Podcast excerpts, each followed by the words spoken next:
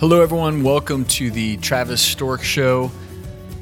This is a podcast that has great meaning for me, and that is because the podcast today is with my friend Carl Travis. And Carl isn't anyone famous that you know, but I hope by the end of this episode you'll realize that how famous someone is has nothing to do with the amount of wisdom they can share. So, um, Carl was the minister for my sister and brother in law and nieces in Texas. And years ago, when I was going through a divorce and had pretty much isolated myself, wasn't really talking to anyone, and just going through a tough time in my own headspace, my brother in law set up a meeting between Carl and myself because Carl had gone through a divorce as the head of a church in Texas and had experienced a lot of, I think, the emotions that anyone going through a divorce goes through, which isn't just how it impacts you, those that you love, in his case, his kids but also just how that looks to society. In his case, as a minister to his parishioners. And we talked a lot, or he, I should say, he had already been through his divorce. Um, Carl was happily remarried and really coached me up during a difficult time. And I hence became friends with Carl. And although I live in Tennessee and he's in Texas, anytime I would go visit my sister and brother in law, uh, I would sit with Carl or occasionally just talk to Carl or text with Carl because Carl is a very insightful person. During my time with Carl, one of the things I realized is that he is a man who exemplifies courage and also incredible insight. And shortly after I met Carl, you know, Carl was in his late 40s and he started to develop some big blood clots and they were happening all over his body and he, he just no one could figure out what was going on. And those blood clots continued eventually major blood clots in his lungs and still no real diagnosis in terms of why this was happening. And he was going all over trying to get a diagnosis and getting experimental treatments, surgeries. He ended up losing his foot. And ultimately, because of all these blood clots, he developed something known as CTEPH, which is chronic thromboembolic pulmonary hypertension. Carl was basically told that he had less than a year to live and has been staring death in the face with incredible dignity, uh, incredible courage, and his insights on life are really only those that someone who is willing to face their own mortality can share. And I want you all to listen to Carl's words today and know that these are words that come from a man who has no ego, has no need to have an ego, but he talks a lot about important things that we all sometimes forget, and that is just the importance of kindness, um, the importance of thinking outside yourself. But I'd like to read a passage from a post from Carl's CaringBridge site. It's called Loose Ends, and I'm going to read part of it. This was posted at the end of February, and this is a journal entry by Carl Travis. The hardest part of dying is the hunted hunch that I'm leaving loose ends that I don't have enough time to complete things, important things. If completion is life's goal, I am limping off the track miles before the finish line. I won't grow old and cranky with Jackie. I won't get to tease her as I lounge at the breakfast table that she's not old enough to retire, and I won't get to kiss her on the steps of the Acropolis, and I won't get to take care of her when she's ill, and we won't get to muse together about how longevity and wisdom somehow supplant even passion in time's alchemy. Loose ends nor will I get to see my kids' weddings. I won't share embarrassing childhood stories about them at their rehearsal dinners, and I won't wait in the lobby as they deliver their children, and I won't get to remember their baptisms as I baptize their kids, and I won't marvel at their talents in service to God's world. I won't get to talk to them through the transformations of the decades. Loose ends. And I won't know my grandchildren. I won't get to teach them wet willies, and I will never laugh when they pee in the backyard, and I won't smile mischievously and hand them back to their parents because I've grown tired of taking care of them. I will never read them bedtime stories or go to their soccer games or conspire to confront their parents about what they're doing wrong while appearing not to do so. I'm just enough self possessed to think, too, that my grandchildren will be somewhat different for missing out on time with me. Loose ends. My counselor says that naming lost dreams helps us grieve them, and he's right, though I am uncertain that this grief can be overcome. My life will conclude amidst loose ends. I will die incomplete. In this post, Carl ends it with I'm still sad, of course, thinking about what I'm going to miss, thinking about those who might miss me. But they're going to be okay. God will see to it. As for me, the only thing bigger than my grief is my trust in God, and God isn't finished with me yet. And that's Carl's post, but that's also Carl in a nutshell. He is willing to talk about difficult things.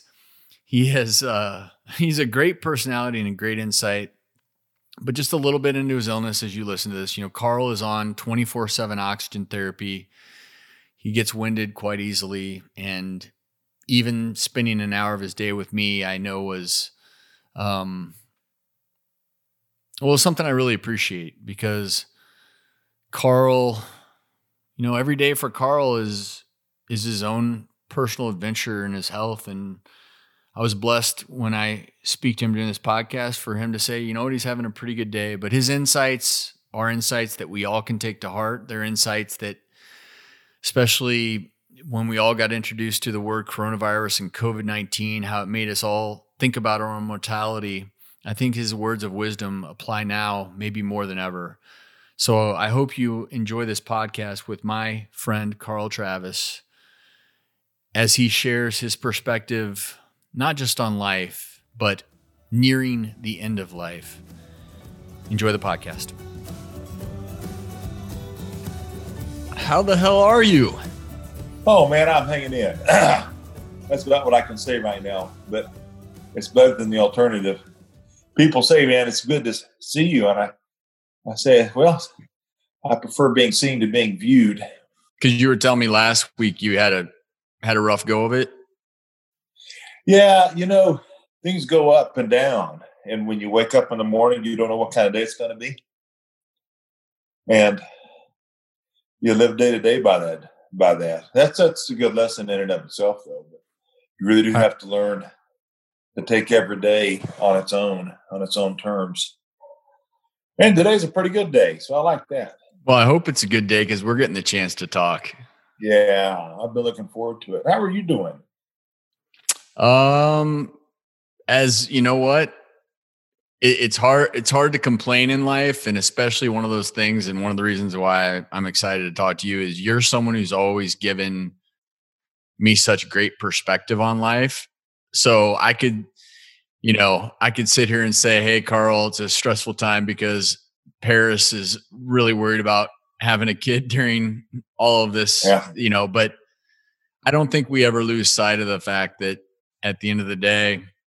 And I've told her this the the most important goal in all this is, you know, is, is your health. And I think that's something that you probably know better than anyone. Well, I really, I really admire you guys moving in the midst of the COVID crackdown at the same time when she was pregnant, expecting your first child. My goodness, I know you didn't plan it that way, but I know that you're coming through it with full colors. Well, yeah, it was certainly. I can tell you this.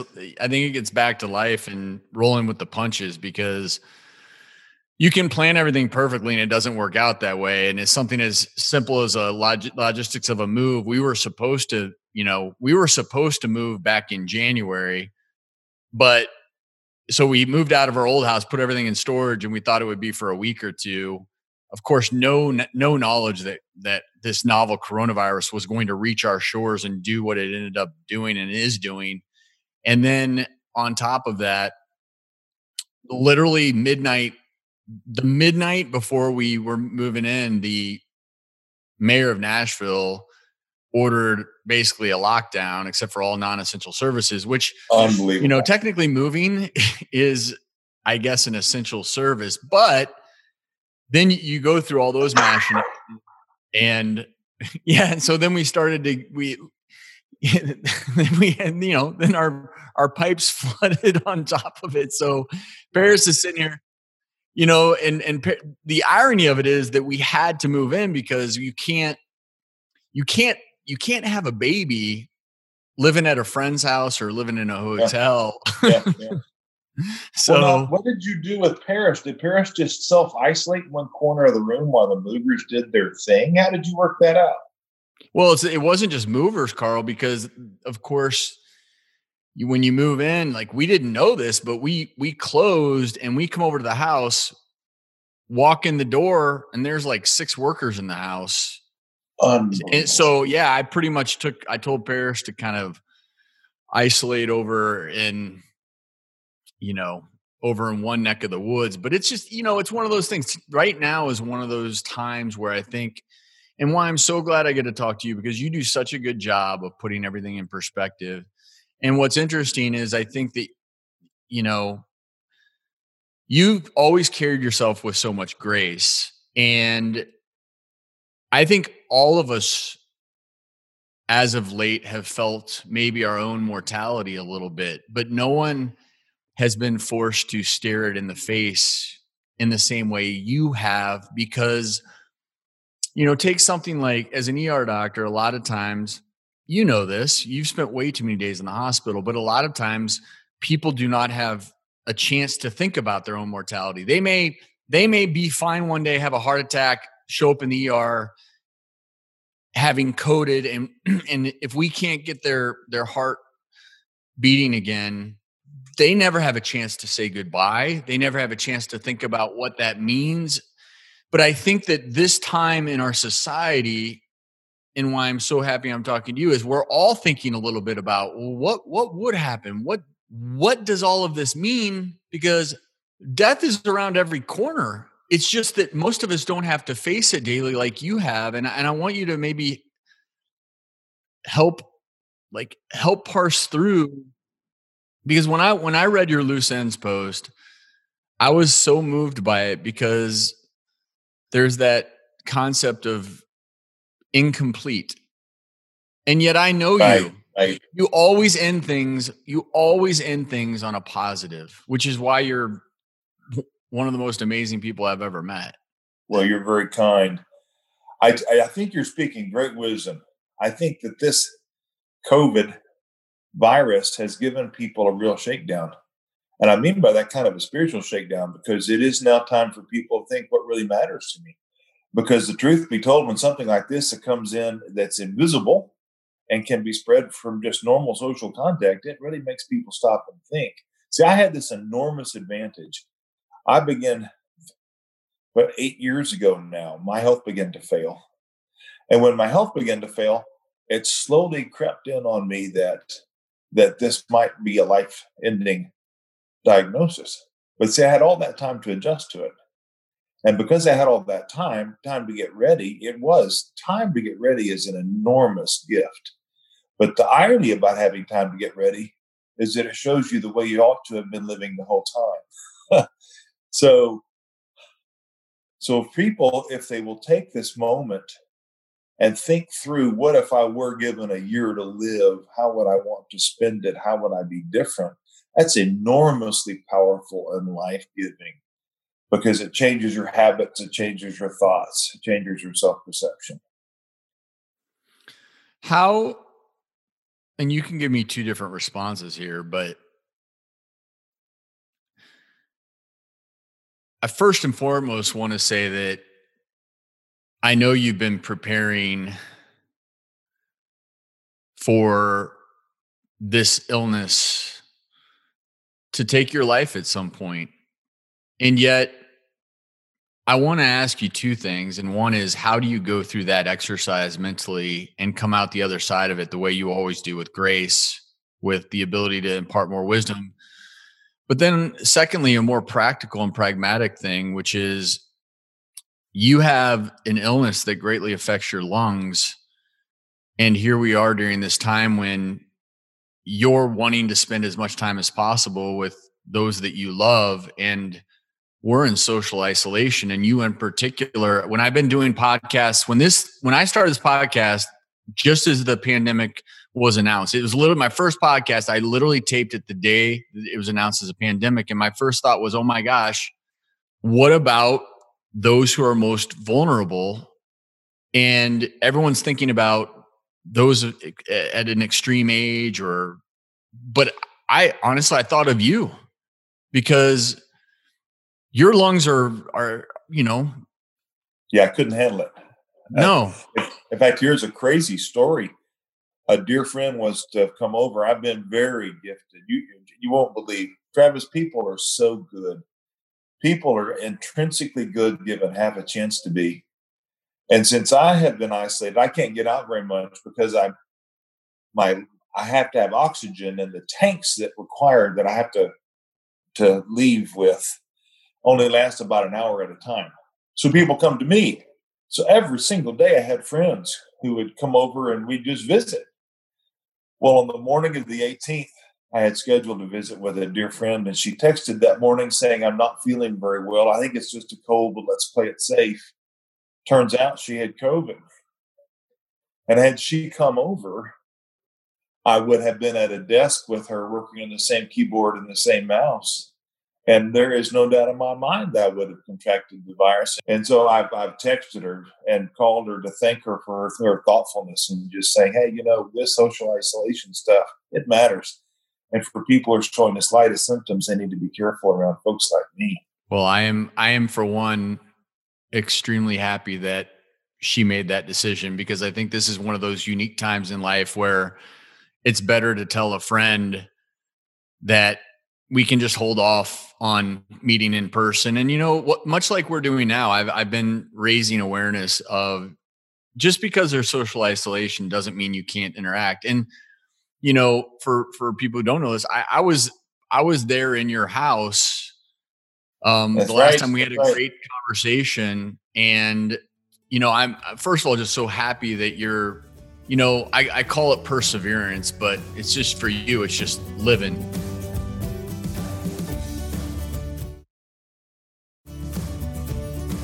Where where is your headspace, and where have since the last time we had such a deep, wonderful conversation? And again, every time I talk to you, I feel like I leave the conversation a better person and have a better understanding of life. But where where has your headspace been in terms of of your illness, your own mortality since we last spoke? Well, I think you could say it's full acceptance. Fact, let me show you my shirt. Oh, I love that so much. The shirt reads, I'm not dead yet, with an exclamation point. And remember the Monty Python? I'm not dead yet. Um, and the short, the short version of that, I finally come to my sentence. In every major transition of my life, it's taken me a while, but I've, I've needed to come to a single sentence. And here's my single sentence I'm completely at peace with what's happening to me but I'm in great turmoil about what's happening to my family. The weirdest thing I, I was told in 2012 after living through my first pulmonary embolism that I was one of the luckiest people the ER doctor had ever known. And that began a course of thought for me about what giftedness there is in having time to prepare and and throughout what 18 thrombectomies, two open heart surgeries, a foot amputation, et cetera, et cetera. Travis, I've never had any fear, which is just pure gift because I, I never chose not to have fear. It was just pure gift. I'm really at peace with what's happening to me. But I'm I'm so concerned about what's happening to my family. And so then that changes your perspective because you want to wake up in the morning and you want to think, what can you do I think to myself, what can I do? What's within my power? And so that's pretty much life now. Just enjoying simple times and then making sure that I've done everything I can insofar as as uh, as their health and their well being is concerned.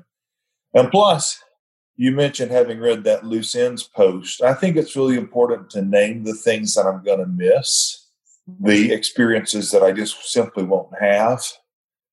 But having named them, I don't have to dwell on them. Because if I do, I get melancholy. You know, you get just get sad. And I don't want to spend my final days completely sad all the time. But there really is enormous power in just saying, you know, I won't witness my daughter's weddings. And that that that makes me sad. And here's what I would have said had I been there. All of those things it's important to name and to share. Can I say something though, Carl? Sure. And, and you can agree or disagree with this as a bunch of BS philosophical crap or not, but I mean this when I say it because you you've been a profound influence in my life. You will be at your children's weddings. You every podcast I've had up until this point, you've been there with me. You are there because you are you have become a part of every single person who has entered your sphere because of the way you carry yourself. And what I mean by that is a lot of times, you know, there's this phrase in life, and we insert various people's names.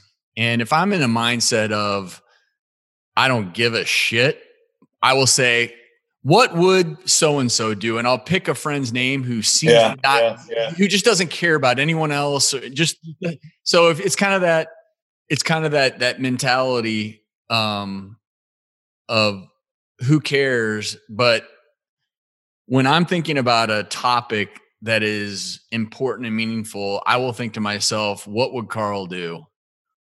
And then the beauty of it is, since your last name is Travis, I can say, what would Travis do? And it works. So you you live in me every single day. So you are there. You are there for all, no matter what. You humble me. You know, I I think that these last years of, of dealing with debilitating death I mean, really changed me and for the better. And one of the things that's happened is that it's it's I don't know how else to I don't know how to say this, and it seems paradoxical, but when you're dying, you don't focus on yourself. You really do.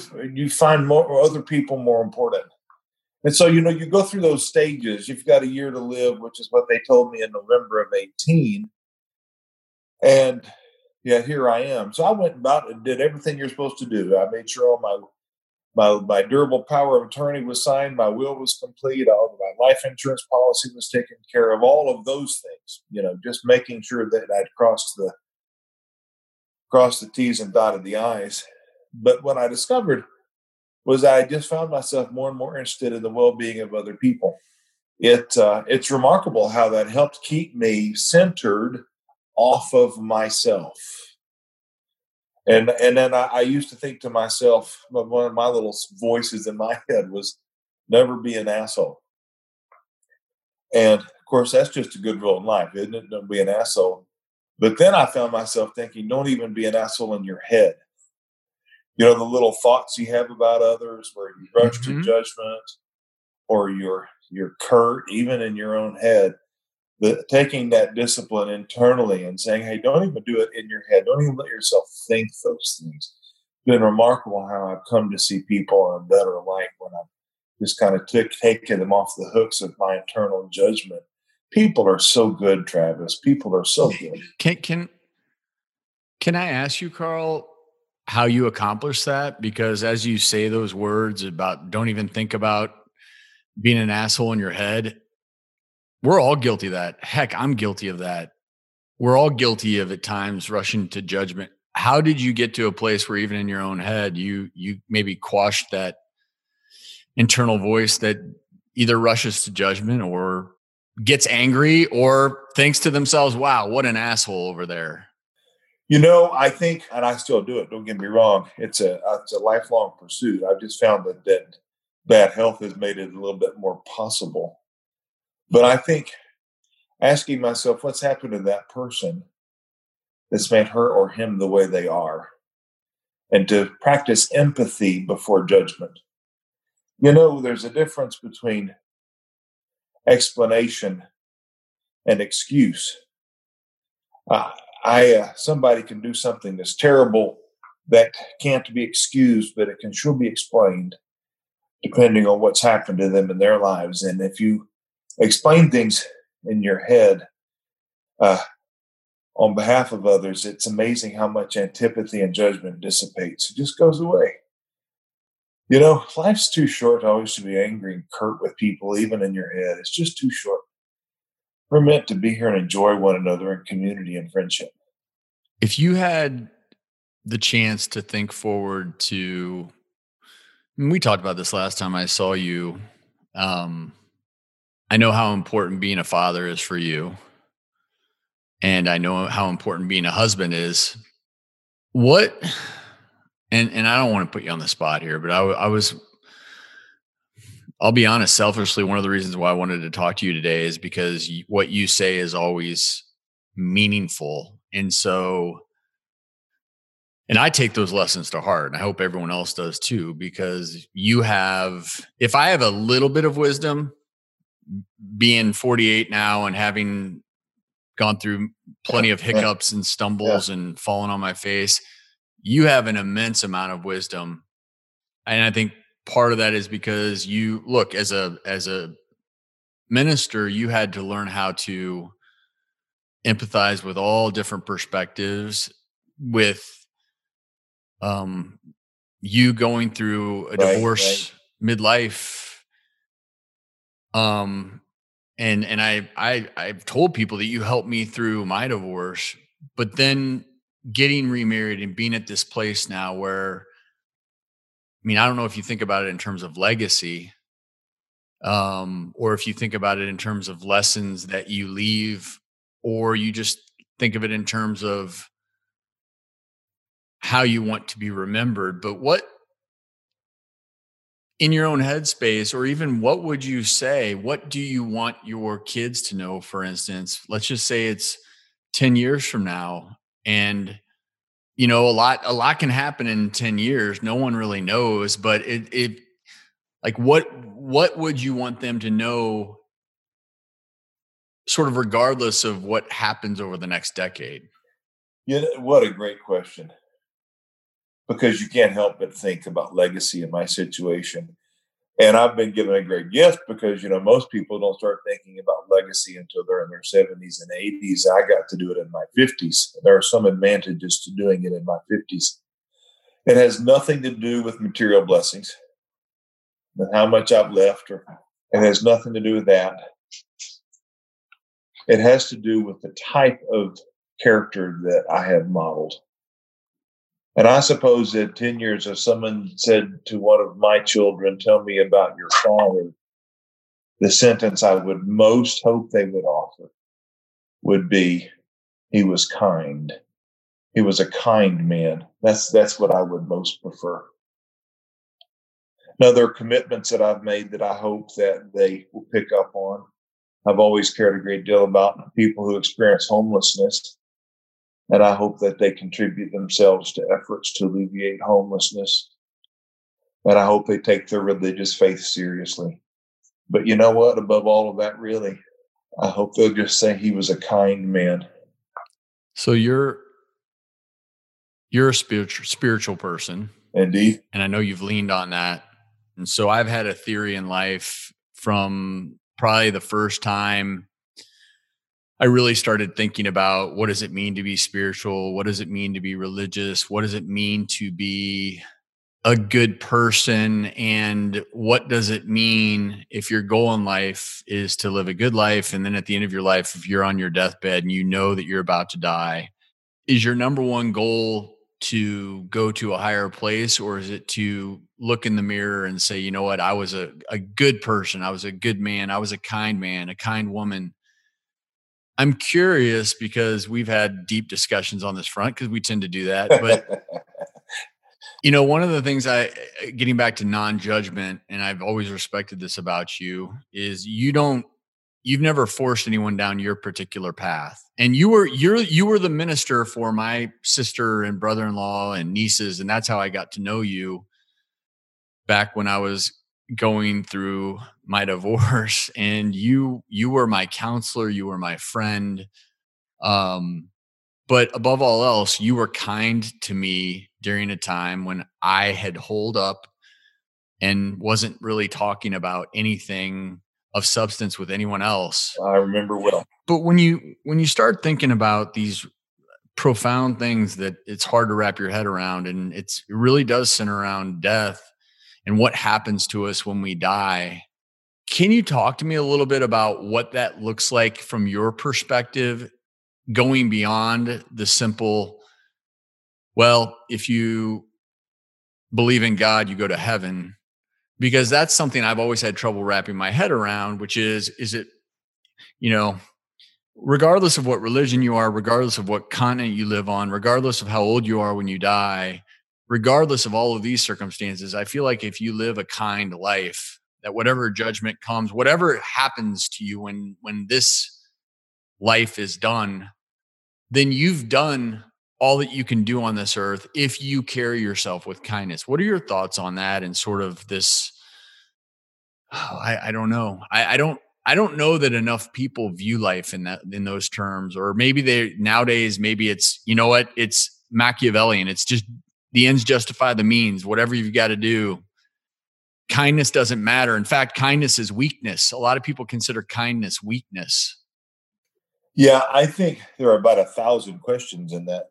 But the most important thing is not to fall into the trap of thinking about God as a cosmic Santa Claus who will save me if I just think the right things or do the right things, because the news is so much better than that. God is love.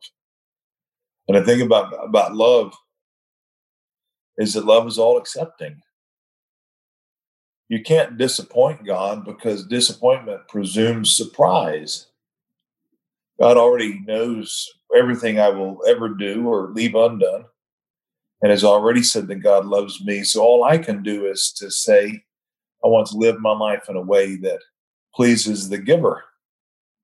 And so, this notion that if I believe the right things or do the right things or say the right doctrinal formulations, then I'll get into this magical place called heaven when I die, is to use God as a sugar daddy. And God is so much more pure than that. So on my deathbed, I'm, I'm not going to be worried about that. In fact, people will be surprised, but people ask me, Are you going to heaven? And my response is, I have no idea, but I do know that whatever God has planned next is good and that God can be trusted.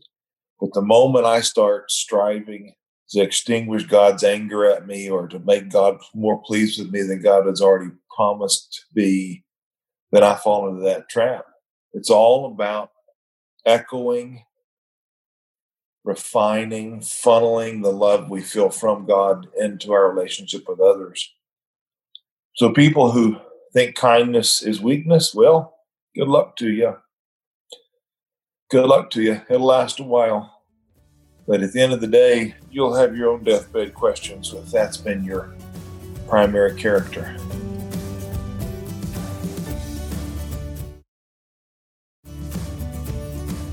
You know, you know that sometimes you toe the line with what we would call agnosticism, and that is that God is unknowable. And I think uh, it's something that I don't want to get into religion because I think it's such a, a complicated topic. But you know, those views are so profound because they fit within still your you're a very religious man, and yet being willing to say I don't know is really powerful.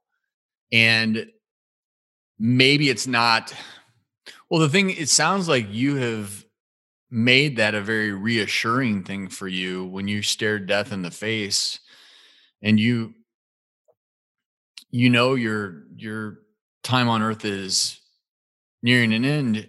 It seems like you've come to a place of complete peace without defining what's going to happen to you knowing that you don't know, but that you trust. I trust. That's because you word. you don't know. We don't know, right? I mean, it's it's like no one knows for sure anything. No one knows for sure what's going to happen in the next 10 minutes, much less after we die. I completely agree. It's all about trust. It's all about trust and who you trust and why trust matters. I mentioned having had a couple of open heart surgeries the morning of the first open heart surgery, the anesthesiologist came in into the prep room, and you know he's giving me the spiel about what's about to happen, and uh, and then he said, you know, after he finished the spiel, and then he said, "Mister Travis, you're in God's hands now," and he made the motion of washing his hands.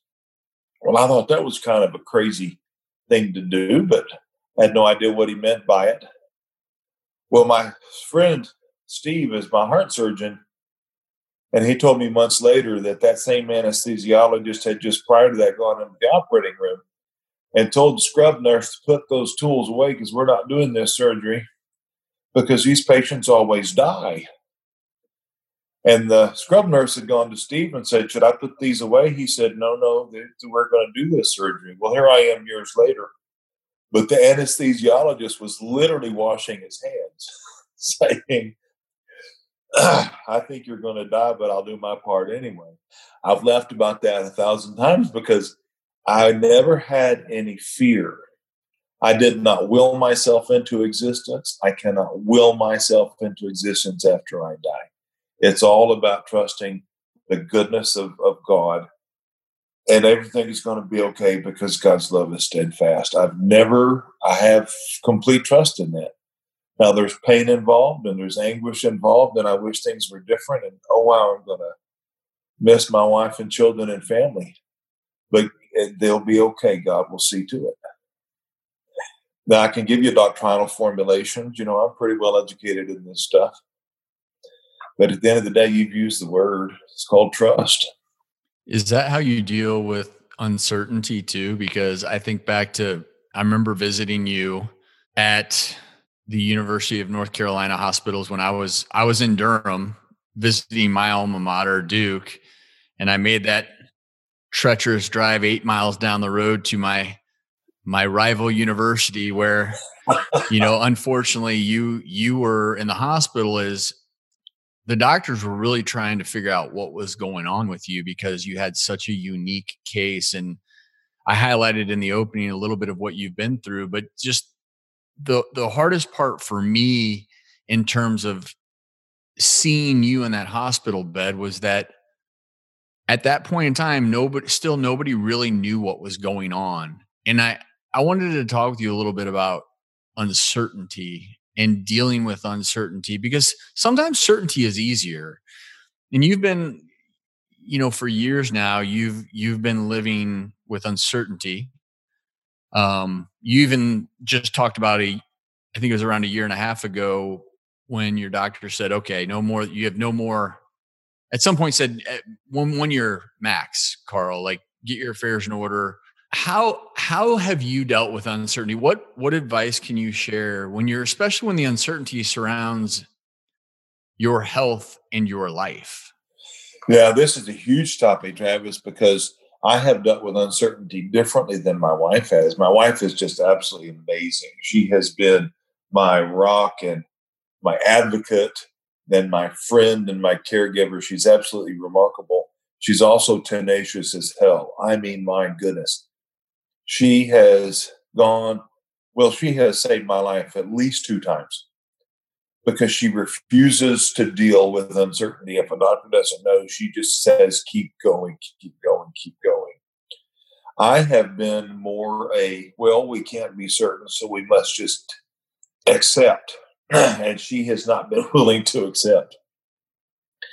And so you see in both of our mindsets, uh, really opposing kind of emotional structures, and neither of us is wrong. We are in good partnership in this because neither of us is wrong.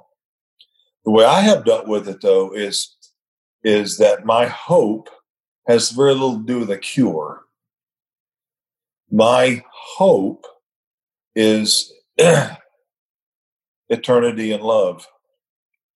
And because I think my eyes are so far set on the horizon that I have not concentrated on staying alive at all costs.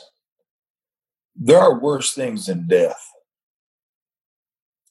I have sat with far too many parishioners who have extended their lives beyond what nature would have otherwise allowed and wondered why in the world they let themselves suffer so. There are worse things than death.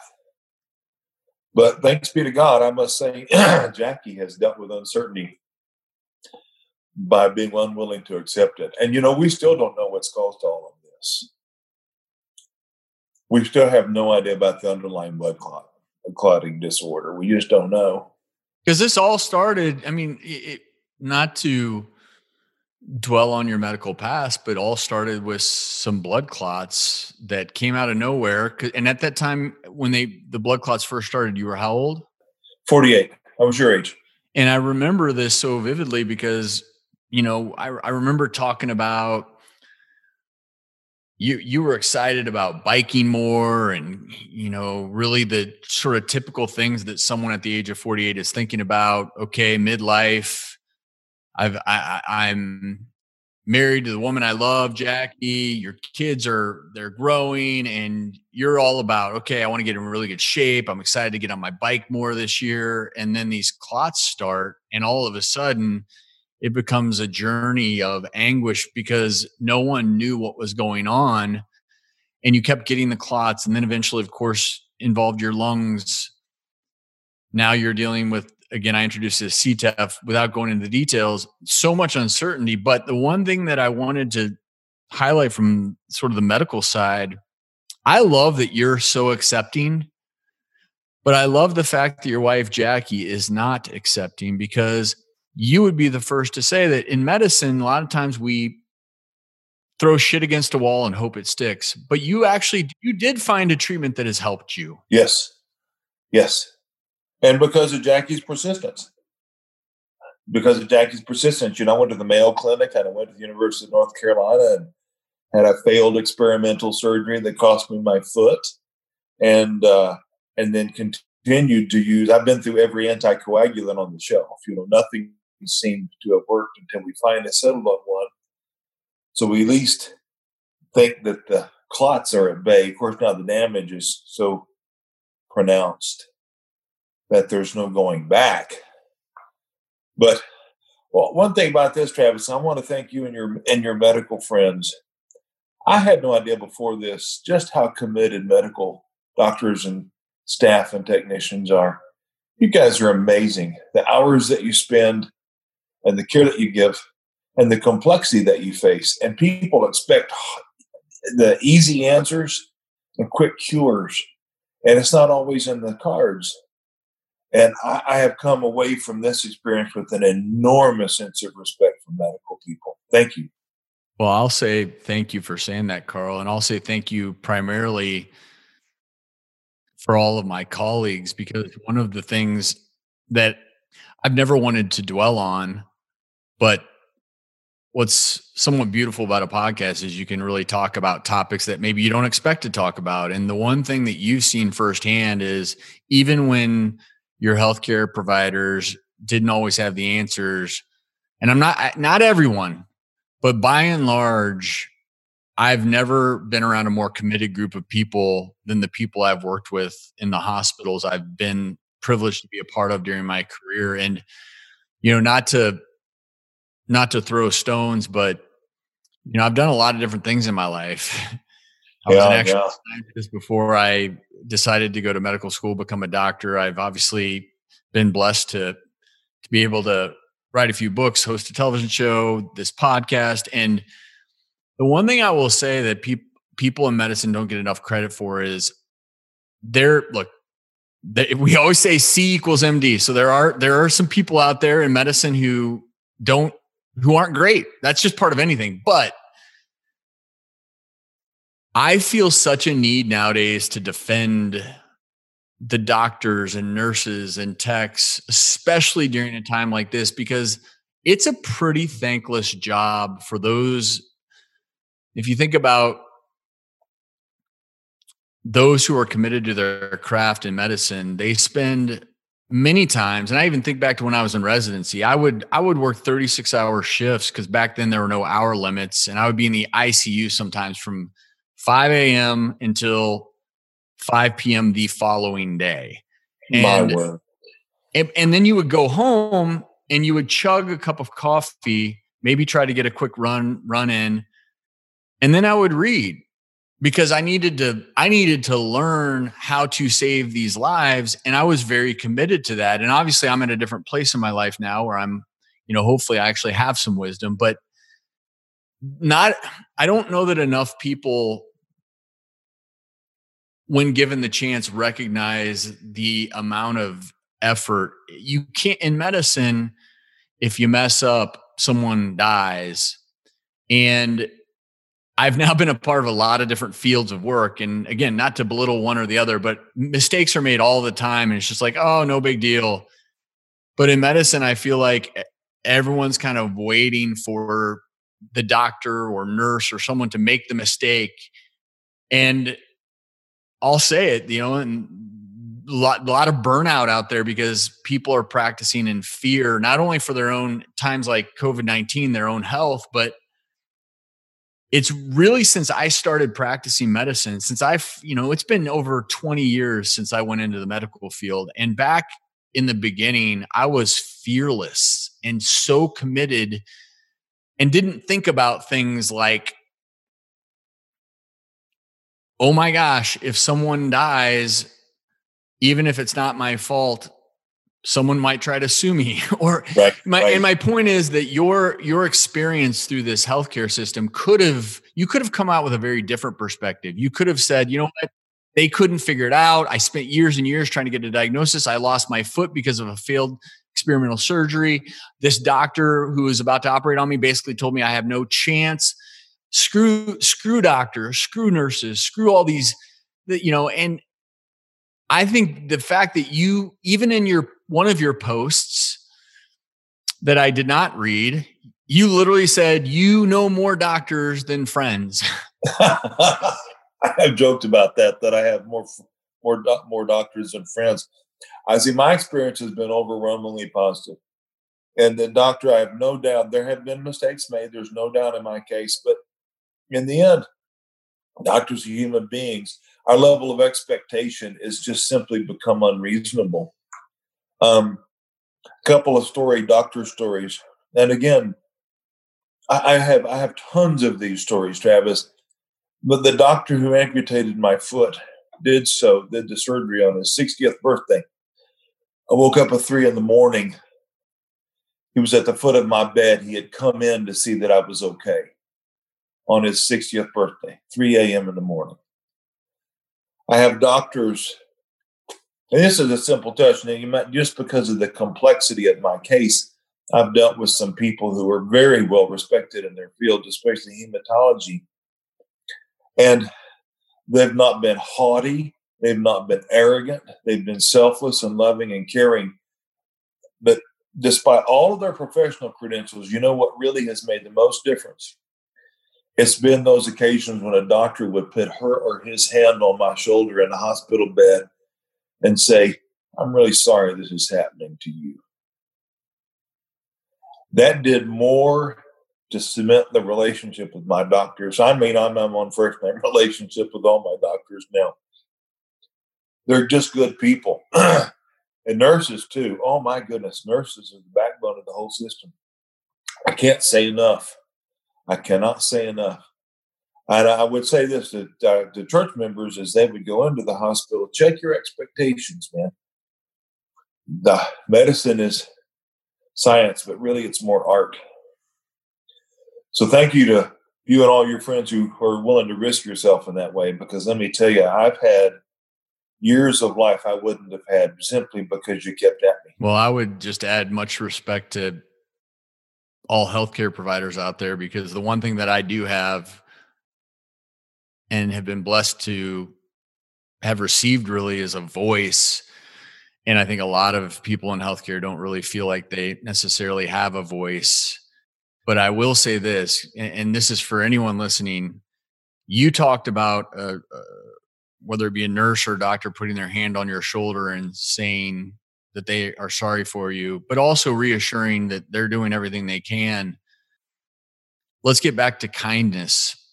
When I visited you in the hospital, what you don't know is that the people caring for you were champions for you, partly because you are a man who lives by your creed of kindness. And it's in a world where we can be short with one another. And i think it's always a nice reminder that kindness goes a long way. Your it was quite remarkable to see how happy for instance your nurses were to care for you because that it just pays dividends both ways. And you being appreciative you know the lessons here again for anyone listening is let's just let's just take your nurse on a given day. He or she for all for all if you're in the hospital for all you know that morning they could have found out that their mom or dad died and they're gonna they're still gonna come to work and they're going to do their best and when you show them kindness they're able to return that favor. And i think that is that kindness maybe resonates more in a hospital than anywhere else because it is life and death. And and people it's interesting because in a hospital and not to get too profound on this topic but you know i've always I, have always lived in this dichotomy and being an er doctor has colored my every perspective. You know in the hospital when things are life and death i very rarely blow up in life but i'll i'll never forget a time when i was uh, someone was coding and i was in the trauma bay and I was trying to intubate a patient, Carl, and they someone handed me the wrong endotracheal tube, the wrong size, and they and it was it was the wrong it was too big for this person's airway. It was not what I asked for, and I I will never forget because this is I remember flinging that ET tube across the room because my I was short. I, my tensions were up. And in today's world, especially when you're thinking about when coronavirus first came about and the pandemic reached American shores, it's almost as though the entire country became a hospital. Meaning, we were all acutely aware not only of our mortality, but we were all caring for one another. We were all we, we were in an un, our everyone's home, everyone's environment, everyone's community was unsafe. Not unlike a hospital. A hospital is a and it, it can be an unsafe place for everyone. It's you know you you uh, I'll never forget the first time in surgery when a needle slipped and went into my hand, and I'm like, oh shit, I've got to go to the occupational health office now and and get blood and and and my point there is only that your lessons resonate with me so much because I sometimes forget the, the the kindness. That's that's the key. Like right now, we're all we're all living in this pandemic, and we're, we're we can be short with one another. In hospitals across America and the world right now, people are probably at times short with one another because we're frustrated, we're scared. But if we all remember just that one simple word of kindness and do what you do, which is if someone is short with you, instead of just getting angry back, you probably think to yourself, you know what? They're probably short because they haven't slept in two days and they were exposed to someone yesterday who has COVID 19. That's a perfect illustration. You just can't know what's going on in someone else's life. I made it a little discipline and yeah, as you know, I was in the hospital for long periods. At one point, I was in the hospital for about three months out of a five month period. And I tried, my goal was to never let a nurse who had taken care of me go off shift.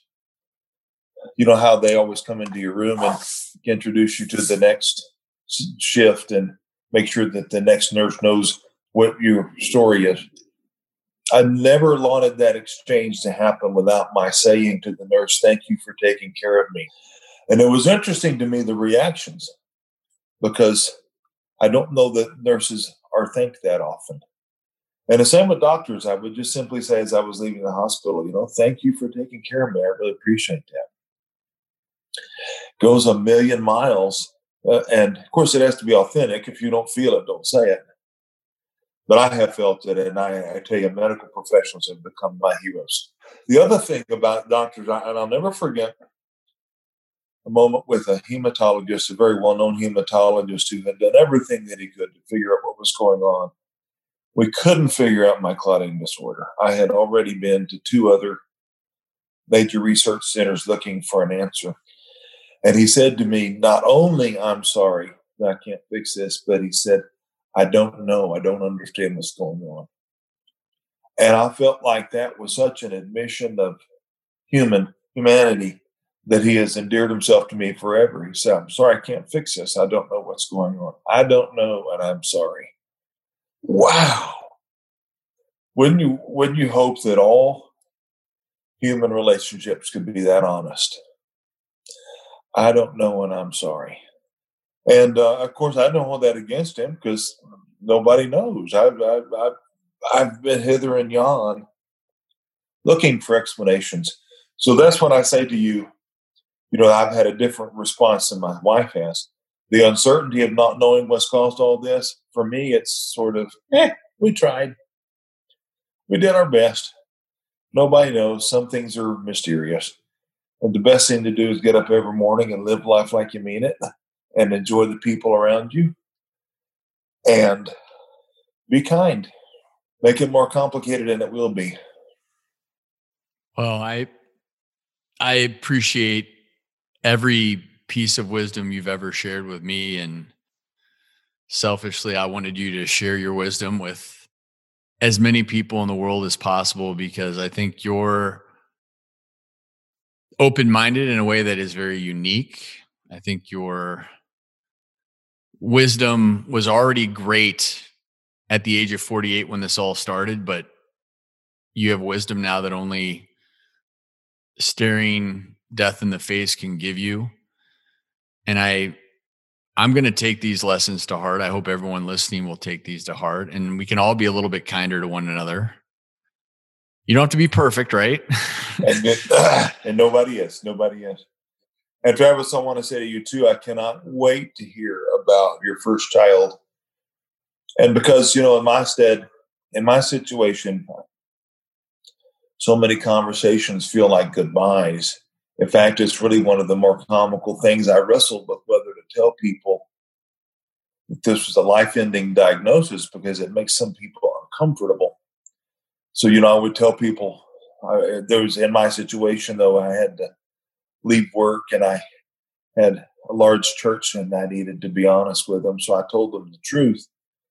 But it's hilarious because I see people sometimes now and I, I think that they're thinking, I've already said goodbye to you. How come you're not dead yet? so you never know. My father and I joke when we say goodbye to one another about how many times we've said goodbye to one another.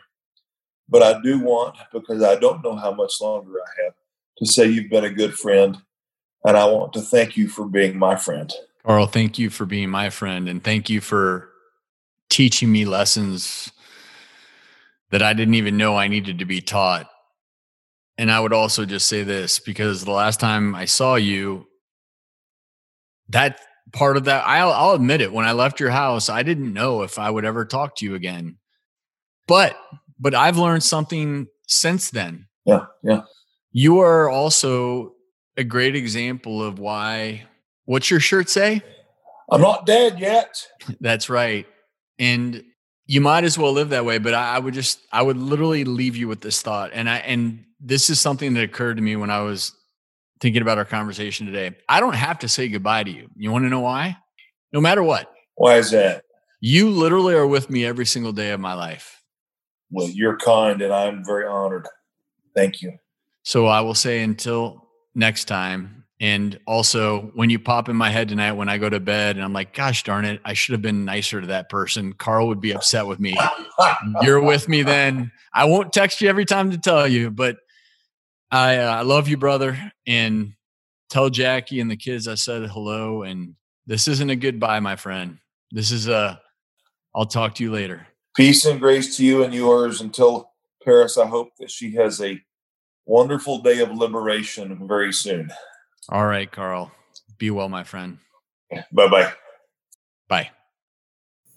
Hey, everyone. I just wanted to give a little update on Carl. That interview took place last week, and this week, Carl has had a setback with his health, and I hope he's listening right now. And I thought maybe it would be appropriate if everyone listening would just take a moment to say a prayer for Carl, as well as obviously anyone else out there that you have in your thoughts and minds. And you can say that prayer to, to God, because as Carl said, God is good.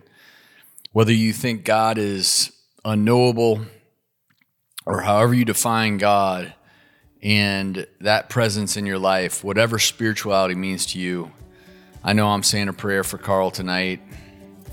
I hope you all will as well. And Carl, if you're listening, I love you, brother, and we're thinking about you. I hope you enjoyed listening. Do not forget to subscribe and download and tell your friends. I would love to build this community and continue to be all about authenticity, optimism, and hope. Looking forward to the next podcast. We'll see you soon. The Travis Stork Show podcast is for informational and entertainment purposes only and is not intended as a replacement or substitution for any professional, medical, financial, legal, or other advice, diagnosis, or treatment. This podcast does not constitute the practice of medicine or any other professional service. The use of any information provided during this podcast is at the listener's own risk. For medical or other advice appropriate to your specific situation, please consult a physician or other trained professional.